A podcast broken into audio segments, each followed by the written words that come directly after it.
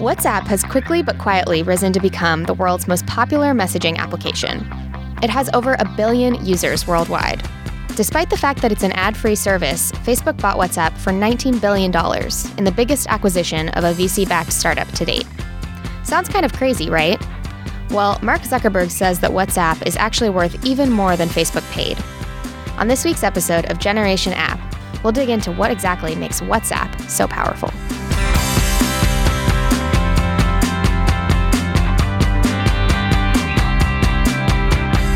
From GeekWire.com, this is Generation App.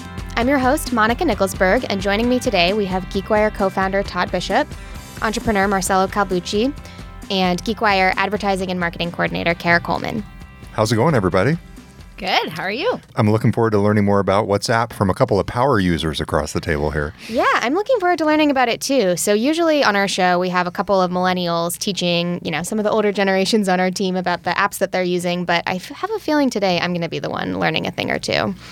um, Me too. Yes. what I've learned about WhatsApp is that it really doesn't split along generational uh, lines like other apps. It does sort, however, at least in the US, by people who have more of an inclination to communicate with people in other countries. At least that's what I found in my research. So, we have a lot of interesting stuff to dig into here, but I want to give a little bit of background for people who might not be that familiar with WhatsApp. It was founded in 2009 and it was acquired in 2014 by Facebook for $19 billion. There are over a billion users worldwide, and for a time, WhatsApp charged a $1 annual subscription fee. It actually did that to try to slow its user growth down. Um, but in January, it announced that the app is going to be completely free again. It also doesn't have any ads. So, before we jump into some questions, I want to hear from some real world users about their experience with the app. I would probably die without WhatsApp. it's so, like, it's the first thing I check every day, which I feel like is very weird.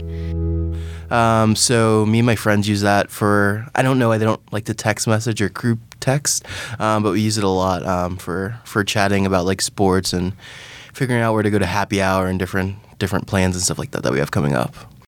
Um, I have an iPhone, but some of my friends who live in like Turkey or China or whatever don't. Um, and so it works really well for us to be able to communicate that way um, and to keep track of how college is going, um, how their summers have been, um, that kind of thing. It's free and you can communicate with anybody in the world, which is awesome. Um, I use it to uh, to chat with my family back in Russia. You can you can see who's online, so it's you know not everybody is on Facebook, for example, or you know, or or Slack or and whatnot. But WhatsApp is kind of like a universal tool. So it's kind of random, but my boyfriend lives in the United Kingdom and he has an iPhone and I have Android, so we can't use iMessage or whatever. I've never had an iPhone, so it's kind of the, the downside. But um, we use WhatsApp to basically talk every day as long as we can. Um, we were using Facebook. We are even using, sometimes we use just the Snapchat weird messaging thing that they have. But we switched over to WhatsApp and I'm on it like 24 7 pretty much. I prefer texting, um, but I think it's because we use different devices.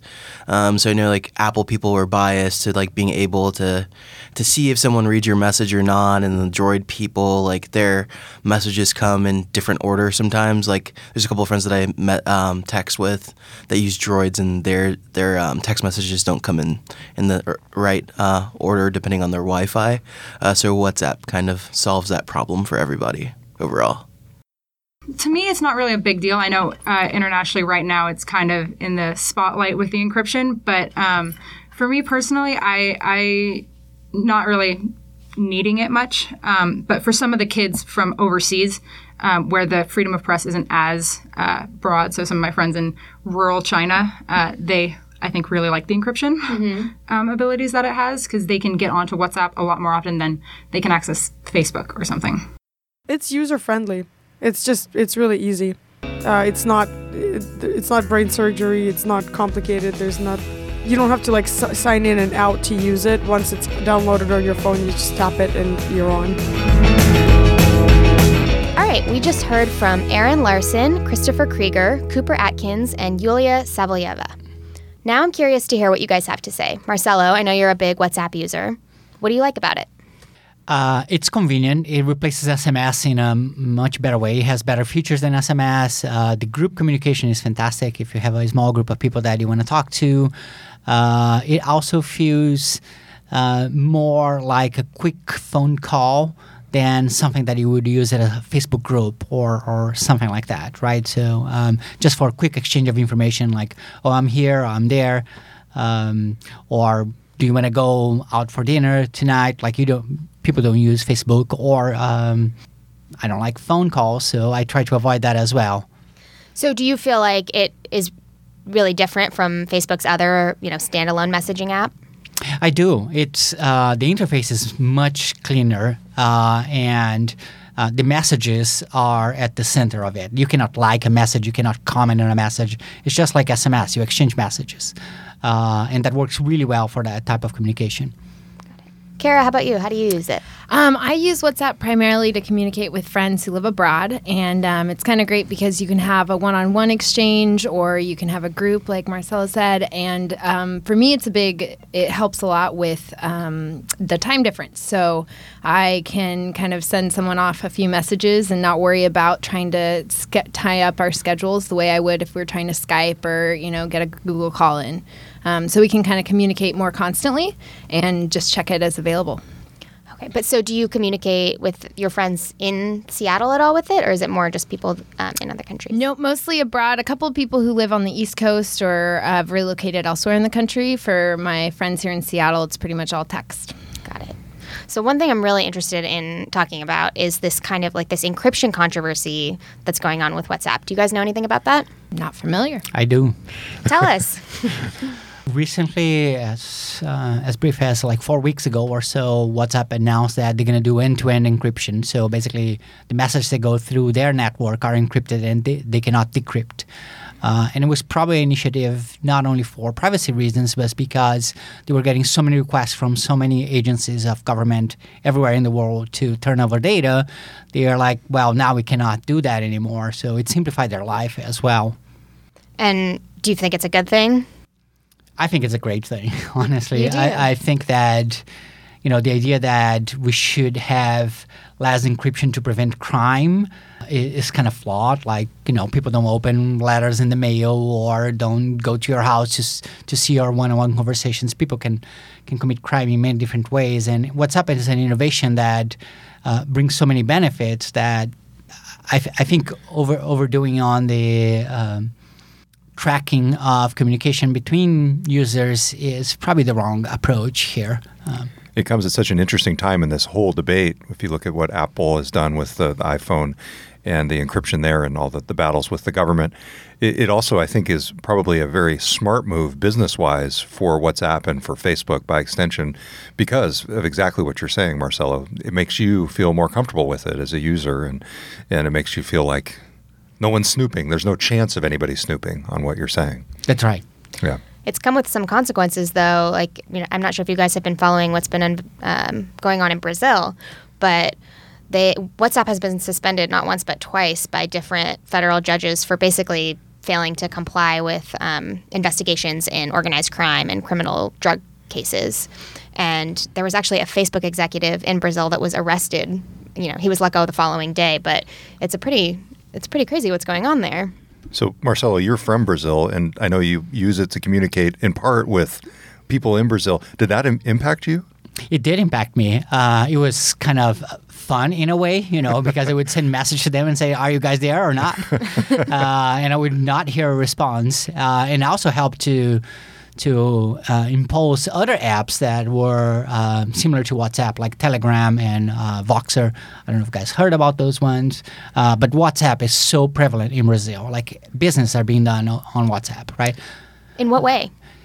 for example, delivery services, right? Like probably most uh, small restaurants, uh, the owner has a uh, WhatsApp line that you can text them on WhatsApp and order food. You know, so it, it, it really replaces all kinds of communication. Like instead of ordering to go, you just WhatsApp to go, right? So I'm curious. I wonder why WhatsApp has caught on so much more fervently in other countries than in the United States. And um, I use it I don't use it for you know communication with people in Seattle or even largely on the West Coast. For me, it's this kind of third party other it has a very specific extra use and in other countries it seems like whatsapp is the primary form of communication Yeah, that's interesting. Do you have any insights into that, Marcelo?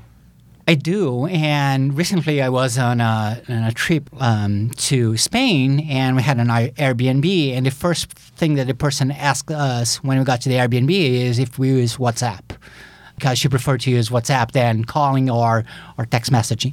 And and the primary reason really uh, is uh, historical, from how uh, carriers, uh, cell phone companies, uh, charge for SMS. Um, you guys might remember that. Just like five years ago, you Yeah. would pay you would have a limit on SMS, right? Right. Uh, and some countries, the limit was zero. Basically, you pay for every SMS, right? And WhatsApp really uh, destroyed that business. So much so that uh, WhatsApp is in trouble also with the telecommunication companies in Brazil. They want to shut down WhatsApp because it's eating their lunch, basically. uh, and WhatsApp now has voice conversation as well, uh, which I used just recently, and it's fantastic. Uh, it really replaces your um, phone. So wait, how does that work? Because I know you can do the quick messages, right? I've used WhatsApp a little bit. You do the message where you press down on the microphone, say it, you let go, and it automatically sends. And that streamlined nature of it is one of the appeals, right? like Right. voice to text Yeah. Voice to text. And I've seen people using that when they are driving, for example. They don't want to text anything, so they press that mic button and they record a quick message and send it to the other person. The other person can listen and respond in text uh, or voice. Uh, so that works, but that is asynchronous, right? They also have a, a call functionality. Oh. Um, you can click on your contact and click call this person. Uh, and on the other side, the person gets a push notification. It's not a great experience. It's not like uh, you know a real call on your phone. But once you click on that uh, notification and you open the phone, you are in a you know real time call with them, Just like VoIP, basically. just like VoIP. Yeah. wow. Okay. And if you're in a country that maybe you pay a lot for an international calling fee, but you are in a hotel that has Wi-Fi, now you can talk with anyone anywhere, pretty much. Yeah.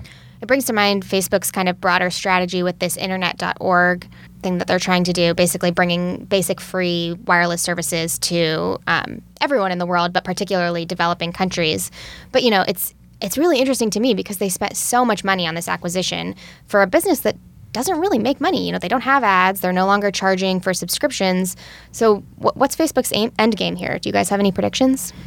Yeah, I have a couple of thoughts. I, so much of what many internet companies do in the formative stages of new ventures is just assemble as many users as they possibly can, and Facebook has that luxury at this point of the, you know their their financial resources are such that they can afford to go out and buy a business for this much and not have it directly generate revenue right off the bat. And it feels like that's the window that they're in right now with WhatsApp. But it does not seem like it's the type of thing that would last in perpetuity. It seems like something where eventually they're going to have to figure out ways to make money directly from it, or at least indirectly from the audience that they bring in through it. Yeah, and WhatsApp is probably the number one SMS carrier out there, right? Uh, SMS in quotes. Um, they probably exchange more messages than any other telecommunications company in the world. Um, so, a way to look at WhatsApp is: Are they a, the telecommunication company of the future? Right. Um, maybe the the pipes that exist today, which is AT and T and T-Mobile and and Sprint and Verizon and all those other carriers, become commodity, and just the underlying infrastructure for a truly global telecommunication company like WhatsApp, right? They added voice communication now, and you know it's upsetting some companies because of that. Uh, so they, they might take over everything. There's also I can see kind of a play where it's taking away from other competitors. So maybe not in turn making its own profit, but deducting from other people's uh, you know stake in that telecommunications industry. Yeah.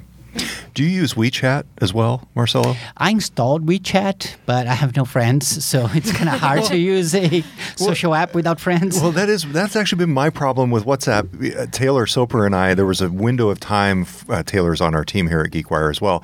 Uh, There was a window of time when he and I were using WhatsApp regularly, but I didn't have any other friends or contacts who were really engaged with it. It feels like this is really a, a very social app in that way, even if you're not doing the likes and the and the upvotes and that type of thing, you need other people on the network to make it useful to you. That's right. And I think that's part of the appeal of WhatsApp to me because it started with a few friends in Brazil that uh, that invited me, and then I learned a few other Brazilian friends in Seattle were using it as well.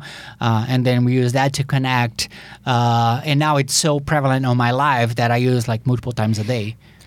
That's that was my experience too. I don't really have any friends that use it, but it sounds like Kara, you have you know sort of at the early stages where you have a few friends abroad who are using it. Can you see a future where WhatsApp would replace traditional text messaging for you?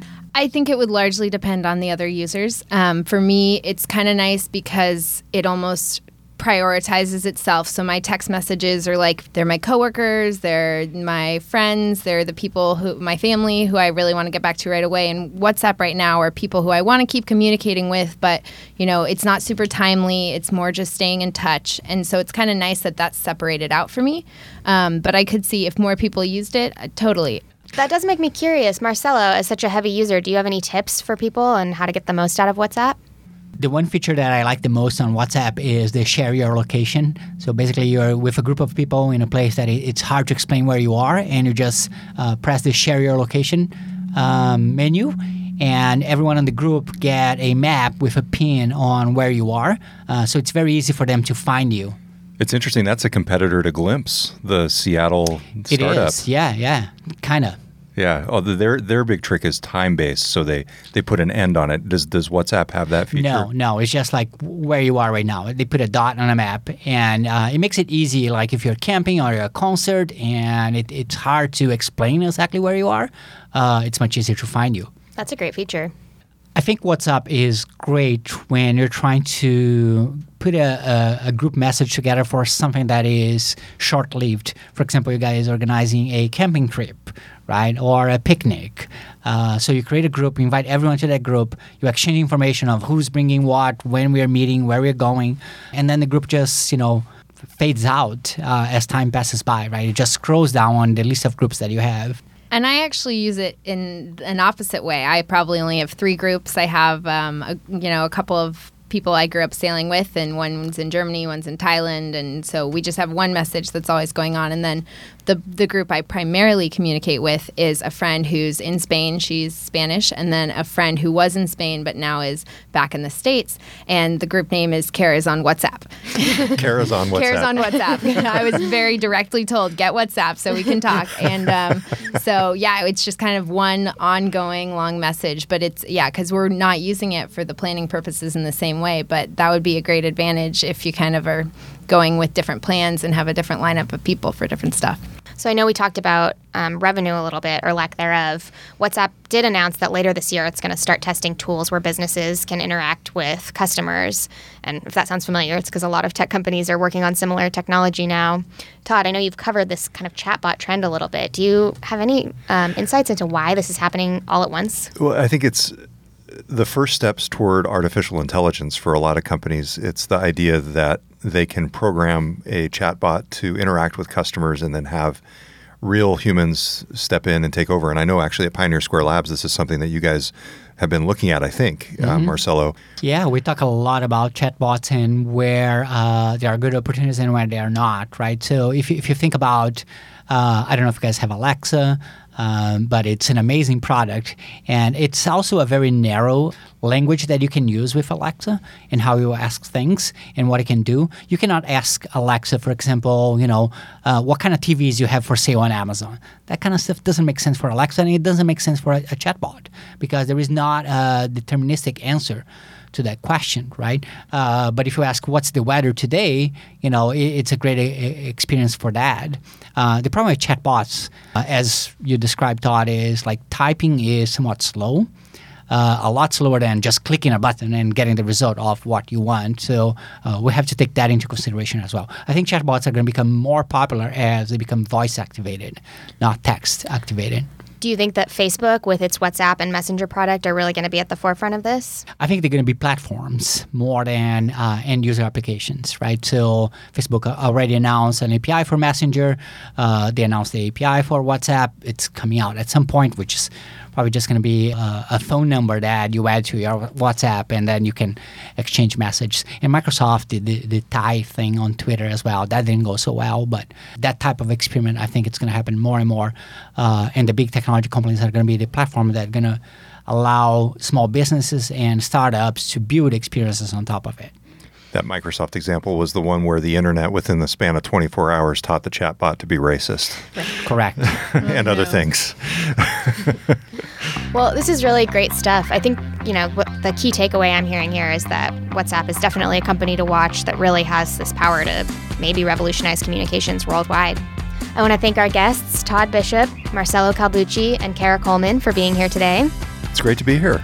Thank you. Thanks, Monica. You can catch more episodes of our show at geekwire.com slash generation app and subscribe to us on iTunes and SoundCloud.